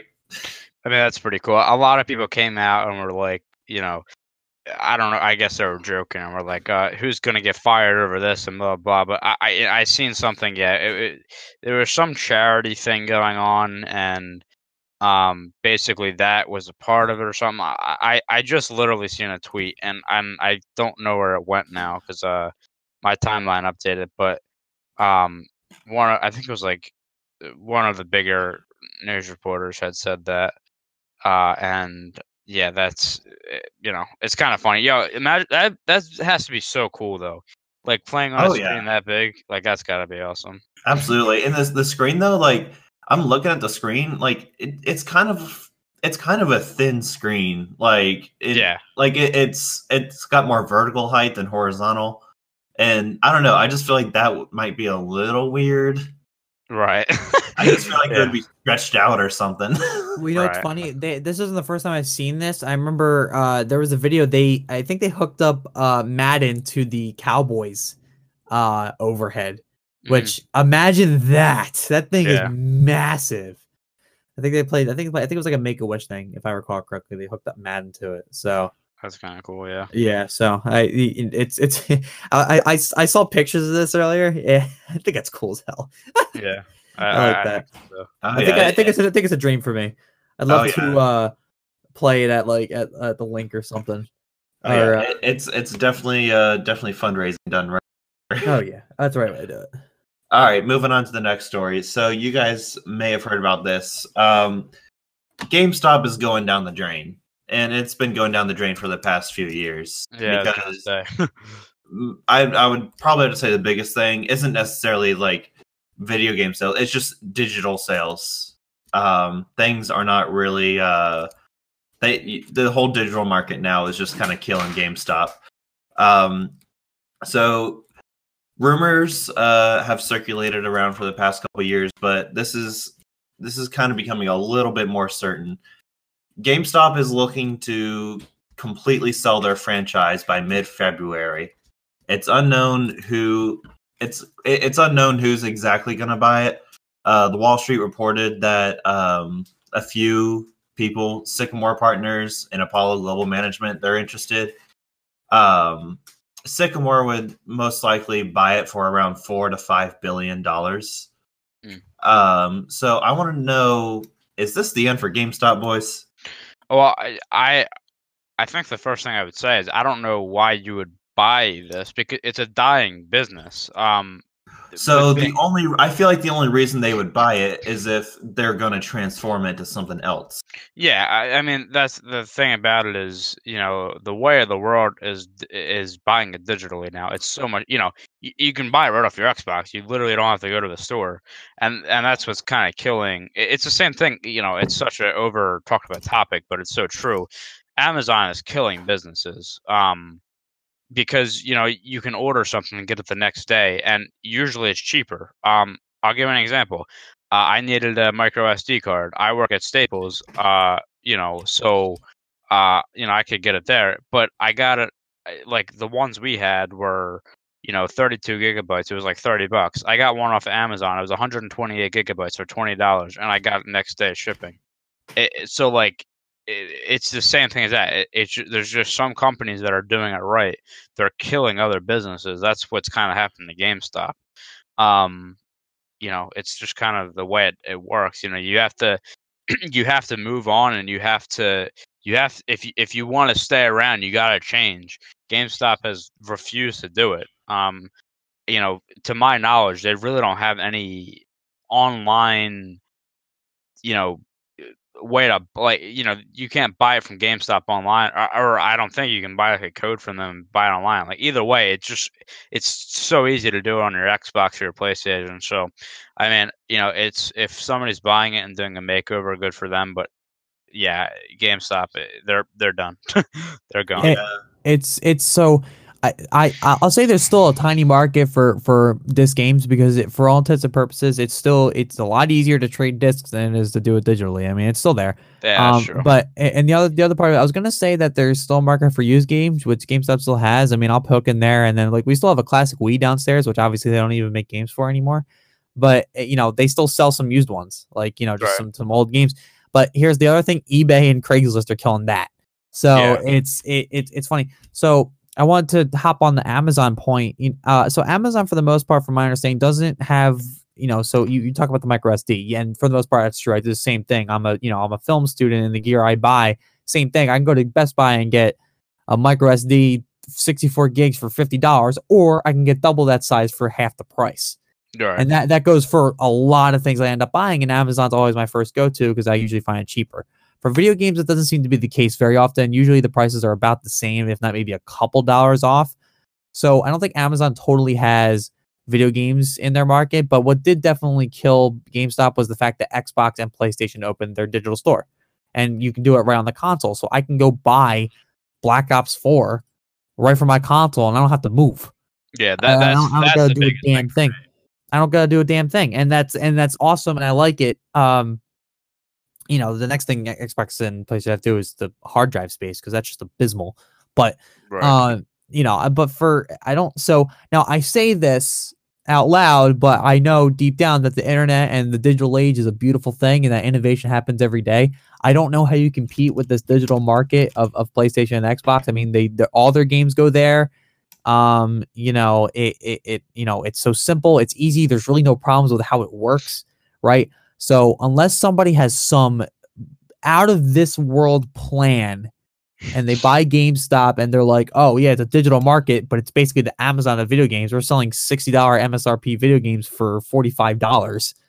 Then I don't know how GameStop ever gets off off the ground, like at all. I, I really don't. It's going to end up becoming the blockbuster. Where I was to say. Blockbuster 2.0 eh, possibly. Eh, no, that that's exactly what it'll be. There will be one left, and then there will be a Twitter account for it, and it'll be very sad. But it, it's it's it, you know um it sucks because you know I used to be a GameStop Pro Rewards member. Um, you know what was it, fifteen a year, and then uh you know I'd get the ma- the Game Informer magazines Yep. and a lot of stuff. I still have some of them. Oh yeah, I, I. I was I was big on the Game Informer It, thing. well, I, I, well, that was the only reason I was getting the pro membership anymore. I wasn't buying games for GameStop. I just wanted the magazine because I still like the magazine. I think I canceled a year or two ago because the last magazine I got was when World War II was coming out. Like, and it, it, the, the the covers are still cool. The magazine's still really cool. Um, it just, you know, I, but I wasn't using the pro reward points for any anything else. I wasn't going in and buying games. I'm buying games from my Xbox or Amazon. So I don't see a, a good ending to the GameStop story, but I definitely do appreciate the fact that it existed in the first place. And even even if GameStop ends up going down the drain, like whoever, like if GameStop ends up being sold, like good for the original owner. I'm just saying. Yeah. Yeah. Oh, nah, Oh really. yeah. Oh yeah. Absolutely. Absolutely. Um, I'll say though that um, you know, I mean, the, the you know, uh, the last thing I want to say is that the the only thing I want to buy a disc for is I want to go buy the last Madden because I want the Tom Brady cover. But that's just a memorabilia item to me. That's not even a game I'm totally playing. I just want to Alright. that in there. All right. Well, last last story. Um, so you guys may have heard. Uh, well, we talked about this last week, so of course you heard of it. The Madbox game console. Mhm. Um, so there, so we, we Tyler's new favorite console. so we so we briefly discovered this a little a little bit last week uh and basically how poorly like the tyler was kind of dissing on like how bad the design looked and kind of the how the logo looked on the box well guess what tyler i got some new designs for you and i want i want you to take a look and see if you like them uh so i'll i'll Why do I upload them this to, gonna be a I'll, meme. I'll upload them to you now What? See that that's much better. And and those those two right there they're thinking about making different designs uh and i want to know what you guys think about it So we'll post this on What's the this? Twitter. fir- what's this? Um, what's this first one? uh, so uh, you know everybody can see this now. The second picture looks badass. I won't lie. The the first picture looks like speakers. Um, so I'm not really sure. Yeah, what the going on hell there. is? Can you explain what that first picture is? Like, what what those act? Is that like a smaller, like slim version of the console? That's that's from a Madbox designer. So I'm not entirely sure. He said he said they were undergoing some different console designs and uh and didn't quite specify exactly what the hell that thing is. So uh, Wait, But I I'm kind I kind of I kind of assumed it was a console, which it looks too small to be a console anyway. Um wait. So I want to point out a couple things here uh, that I'm noticing from the designs. I don't see a disc tray on the second one. yeah, well it I mean this is it's just a graphic though. Right, but if that's what the console is, I don't see where the disc tray would even go. I I forget- don't know. Maybe it's I, I, I know, but this backwards. this goes to what we were just talking about, though. Is what I'm what I'm getting at is that I Yeah. wonder if this if the plan maybe is to- just maybe you just put the CD on top of the console and it works. yeah, that's definitely how that works. And I'm also noticing. So I'm also noticing that it tells you when you have an email.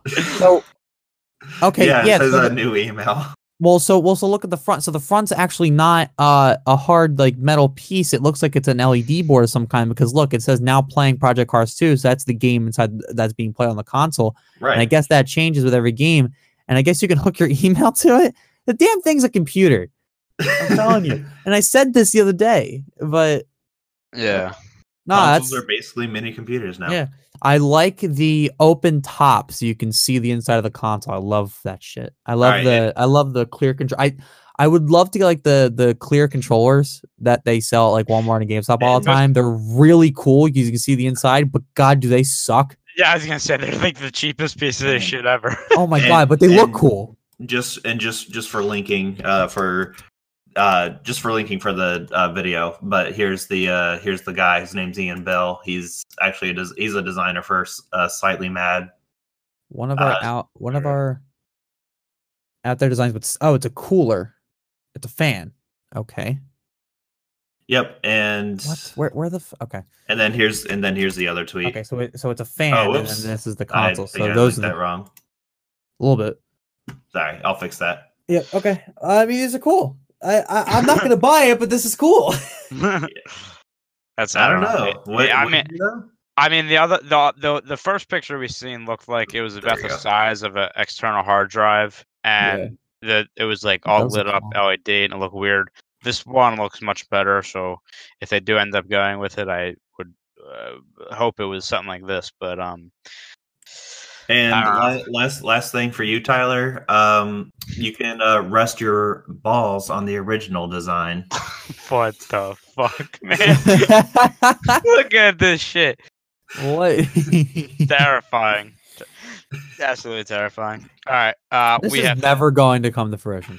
we have to move on. So we were going to cut the NFL predictions, but we're just going to very quickly go over because I have work. Uh, what's going on here? So, uh, sorry to cut that so brief, but I'm literally running out of time here. We want this Uh, to be our living, but we don't have the support yet. Not right. um, so first game, uh, Kansas City Chiefs uh, hosting the Indianapolis Colts. Uh, matchup here of two MVP. Uh, well, I think at least MVP caliber quarterbacks. Although I know you'll disagree.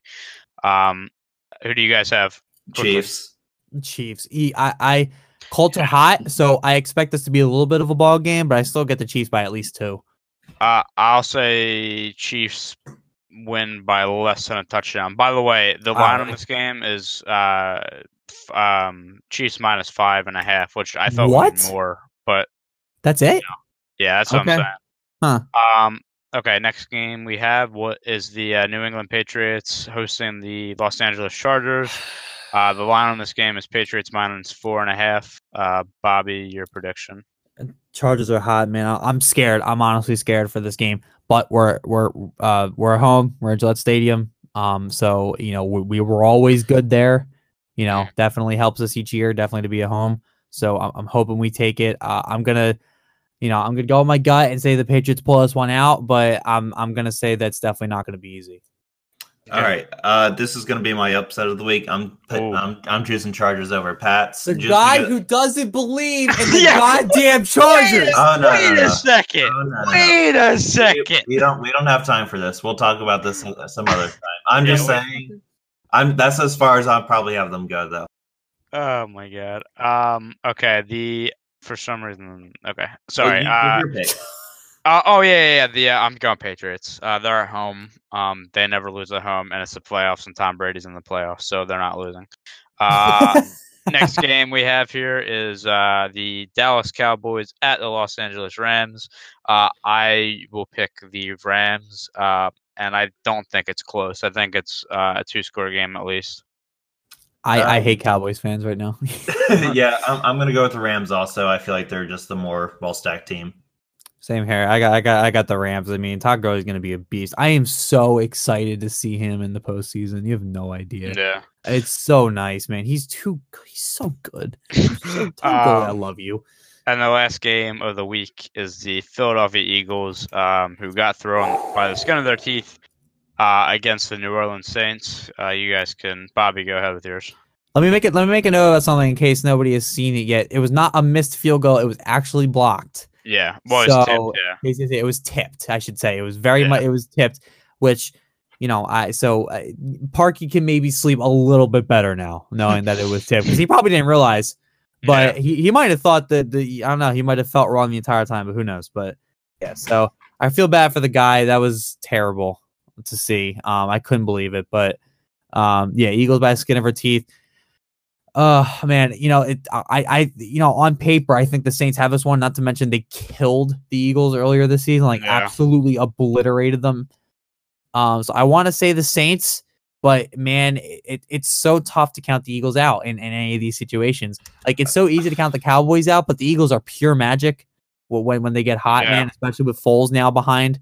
So no, I don't know. They are. It might be closer than we think, or it might be a complete blowout. I don't think it's going to be in between, but I think either way, I think the Saints have this one. Moving on, I have the Saints. All right, what's next?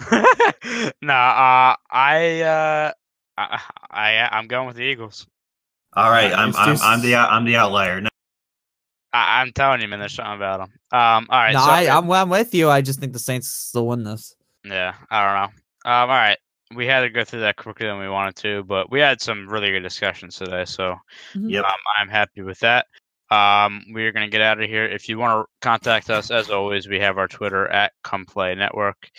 Um, and uh, we, you know, hope you enjoyed the video. If you did, leave it a like. Um, and we will catch you next week uh, for episode 17 of the Come Play podcast. Peace. Zach ditched us for extra hours at work.